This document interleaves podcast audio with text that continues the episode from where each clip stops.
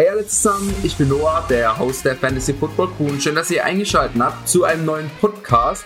Thursday Night Football steht vor der Tür. Heute Nacht 2.20 Uhr New York Giants beim Washington Football Team. Und wie jeden Donnerstag mache ich eine kleine Preview dazu. Also ich gehe die einzelnen Positionsgruppen durch und sage euch, wo wir sie gerankt haben und beantworte dann währenddessen und auch am Ende noch eure Fragen. Letzte Woche habe ich noch so Trade Targets am Anfang gemacht. Ähm, für die ihr, also Spieler, für die ihr traden solltet nach Woche eins. Ähm, das werde ich auch in Zukunft wieder machen. Diese Woche sind es aber ähnlich, oder sind es genau die Spieler, die ich auch letzte Woche gesagt habe. Also Ezekiel Elliott äh, hat ein schlechtes Spiel gehabt, wie vorher gesagt. Für ihn zum Beispiel traden. Ähm, für David Montgomery hatte gar kein so schlechtes Spiel, aber auch da könnt ihr natürlich anfragen. Das gleiche gilt für Allen Robinson zum Beispiel, also auch dem anderen Bears ähm, Topstar hat auch nicht so ein gutes Spiel gehabt, aber hat aber einige Targets gesehen. Das heißt auch für ihn schauen, ob ihr da traden könnt. Ähm, Galloway habe ich letzte Woche noch gesagt. Da sagen jetzt viele von euch, oh, der hatte doch nur, ich glaube, zwei Targets. Ähm, habe ich jetzt nicht genau nachgeschaut.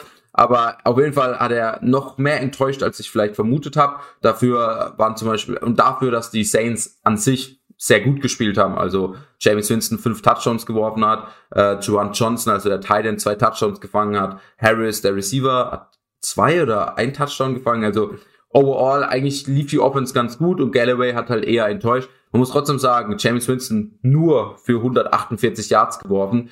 Ähm, diese Woche haben sie ein leichteres Matchup. Das heißt, ähm, ich würde nicht unbedingt für ihn traden, aber in einigen Ligen auch bei mir ist er gedroppt worden. Schaut mal, ob er auf dem Waiver ähm, da ist und dann ähm, schnappt ihn euch, nehmt ihn in euer Team auf. Ich glaube, er könnte trotzdem jetzt ähm, in leichteren Matchups in der Absenz von ähm, Michael Thomas noch gut performen.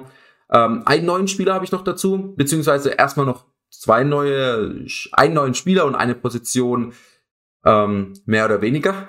Schwer zu erklären, ihr wisst gleich, was ich meine. Und zwar alle Running Backs oder auch Spieler, also auch Wide Receiver, die jetzt in der ersten Woche enttäuscht haben, könnt ihr mal anfragen, ob ihr äh, was die Besitzer dafür haben wollen. Also nicht nur für Ezekiel Elliott traden, auch Evan Jones hat enttäuscht, Derrick Henry hat enttäuscht, Devante Adams, ja, hat zumindest nur noch, ich glaube, knapp zehn Punkte geholt.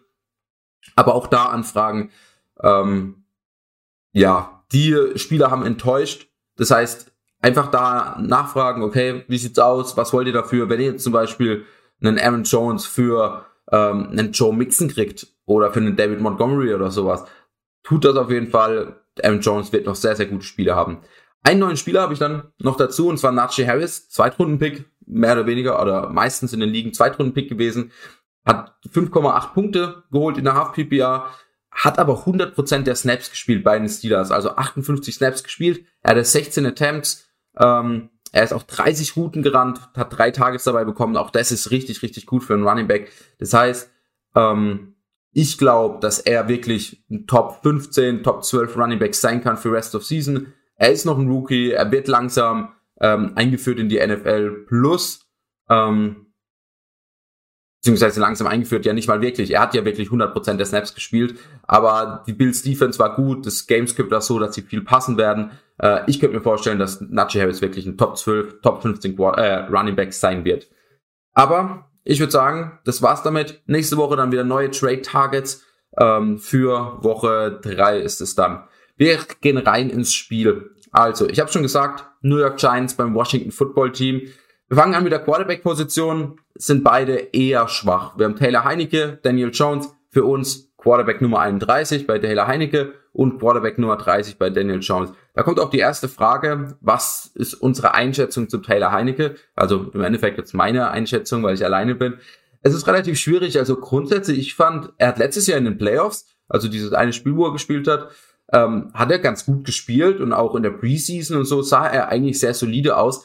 Trotzdem ähm, hat ja äh, Ron Rivera, der Head Coach von dem Washington Football Team, ja entschieden, Ryan Fitzpatrick vor ihm zu starten. Also das Team hat eigentlich entschieden oder der Coaching Staff hat entschieden, Ryan Fitzpatrick ist besser als ähm, Taylor Heinecke, ähm, Heinecke und das zeigt ja im Endeffekt, weil Ryan Fitzpatrick ja jetzt auch nicht kein Top 12, Top 15 Quarterback ist, dass ähm, Heineke wahrscheinlich auch nicht so ein Top-Quarterback ist. Also allgemein, er wird sicherlich kein Top 12, Top 15 Quarterback sein. ich persönlich fand ihn so vom ähm, Anschauen immer relativ solide tatsächlich. Also jetzt im Vergleich mal zu seinem Gegenüber mit Daniel Jones fand ich ihn fast ähm, kompetenter, äh, Taylor Heinecke. Frage ist halt wirklich, okay, wenn er jetzt der wirkliche Starter ist für die nächsten paar Wochen, weil äh, Ryan Fitzpatrick ja auch einige Wochen jetzt ausfällt, ähm, inwiefern er dann auch wirklich performen kann und ähm, konstanten Football spielen kann. Klar, das Playoff-Football letztes Jahr war nicht schlecht, aber das ist, da kommen ja natürlich auch oft so ein bisschen äh, diese Underdog-Feeling und man denkt so, okay, jetzt beweist man es allen, jetzt ist er aber der Starter, jetzt wird er spielen. Ähm, mal schauen, wie er sich da beweisen kann. Ich glaube trotzdem, dass er, also nicht für Fantasy, aber grundsätzlich, dass er jetzt ähm, ein ganz solider Quarterback sein kann. Ähm, was natürlich dann auch für Terry McLaurin, später kommen wir noch dazu, gilt, dass Terry McLaurin auch einige Punkte machen kann. Kommen wir erst zu der Teilenposition. Also Quarterback sind beide nicht unbedingt Starts. Klar, wenn ihr in einer Superflex spielt oder in einer 16-Mann Superflex, äh, Taylor Heinecke 31, Daniel Jones 30. Titans, ähm, im Endeffekt geht's hier nur um Logan Thomas. Ich glaube, Evan Engram ist noch nicht sicher. Ich glaube, der ist questionable. Also nicht klar, ob er spielt oder halt nicht. Ähm, ja, schwierig. Ähm, wenn er spielt, würde ich ihn auch nicht starten. Ähm, ja, außer er spielt halt in der 20-Mann-Liga. Äh, wir beschränken uns ja normalerweise immer auf diese 12-Mann-Liga. Logan Thomas, für mich Top Tight End. Ähm, also, wir haben ihn auf Nummer 6 gerankt, hinter diesen großen fünf, also hinter TJ Hawkinson, Mark Andrews, George Kittle, Darren Waller und ähm, Travis Kelsey, äh, da haben wir Logan Thomas gerankt, vor dann zum Beispiel Noah Fan, Gronkowski oder auch ähm, Kyle Pitts, den man ja zum Beispiel im Draft zumindest vor ihm gedraftet hat. Kyle Pitts übrigens auch noch so eine Art Buy Low. Ähm, diese Woche wird er wahrscheinlich noch ein schlechtes Spiel haben, das heißt möglicherweise auch erst ein Buy Low vor Woche 3 dann, weil sie gegen die Tampa Bay Buccaneers spielen, äh, die ja, hat man ja auch in Woche 1 gesehen, eine sehr gute Defense haben, grundsätzlich. Ähm, ja, ja, vor allem ist die Atlanta Offense sehr, sehr schwach, also viel schwächer als auch die Cowboys Offense.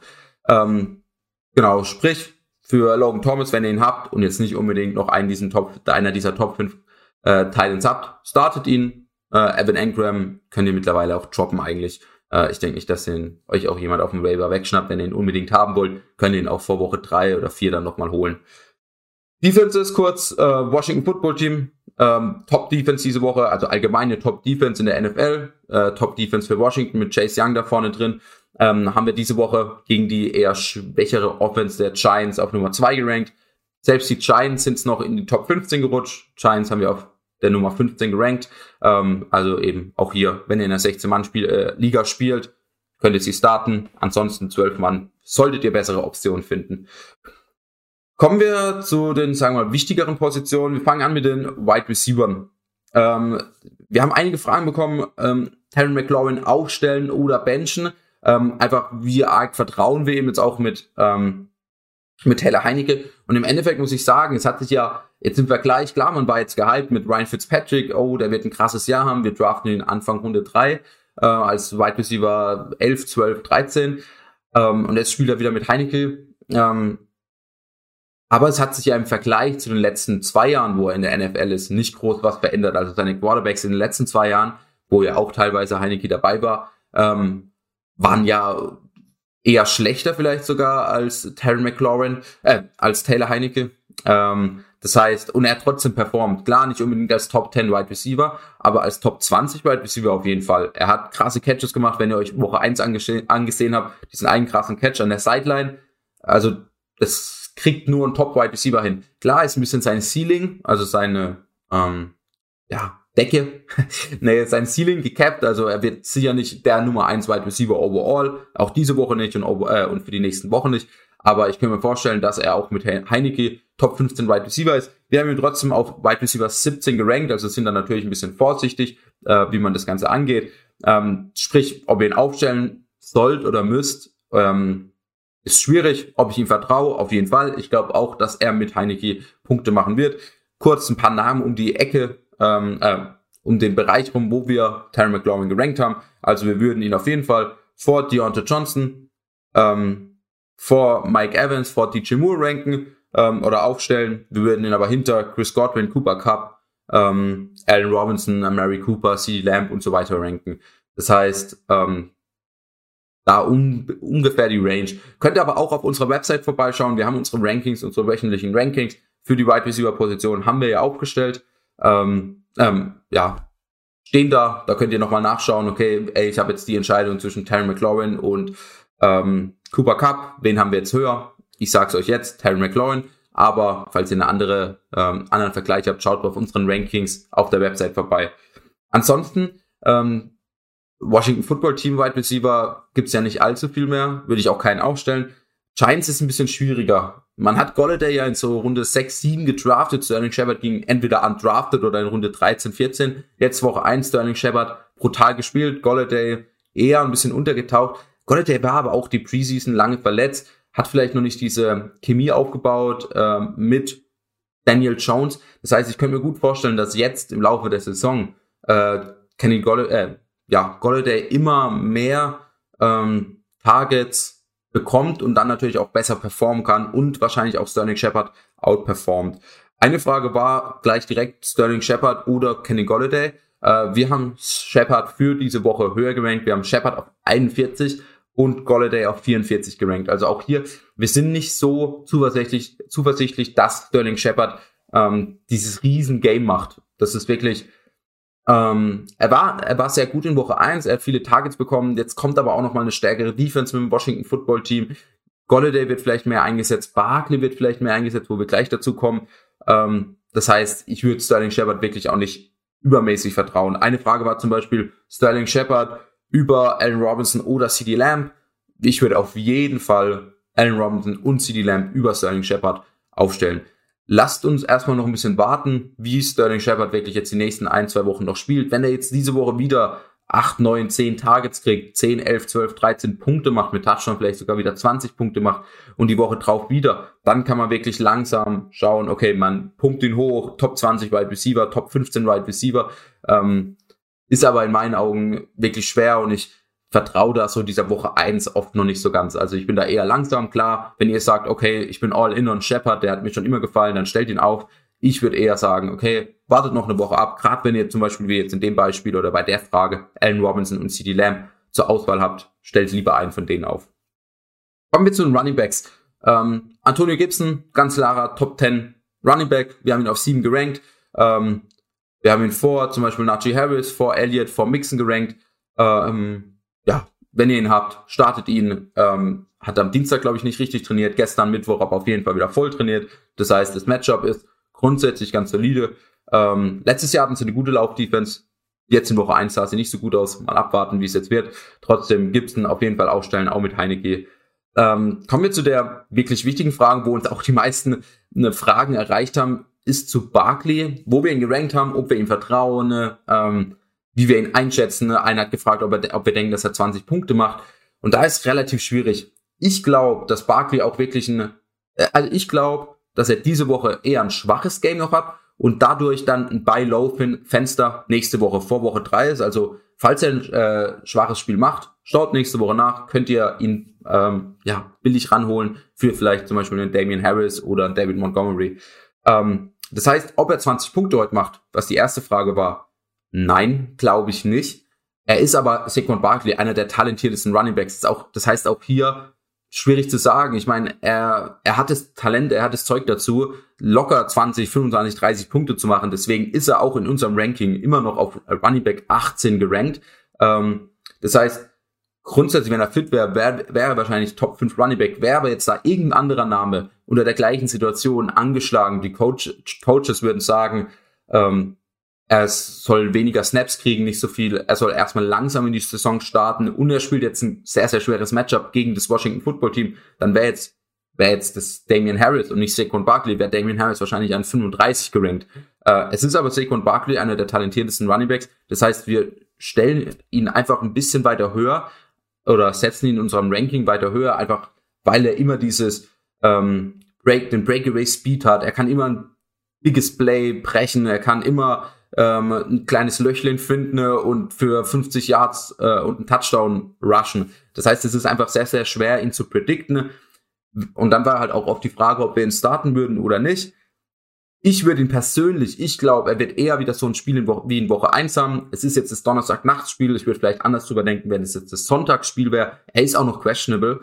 Ähm, aber es kommt halt immer auf eure Möglichkeiten an. Wie schon gesagt, wir haben ihn auf 18 gerankt. Auch hier könnt ihr auf unserer Website nachschauen, wie wir ihn einschätzen, wen wir drüber oder drunter ranken. Eine Frage war zum Beispiel Barkley oder Gibson. Für mich ganz klar dann Gibson.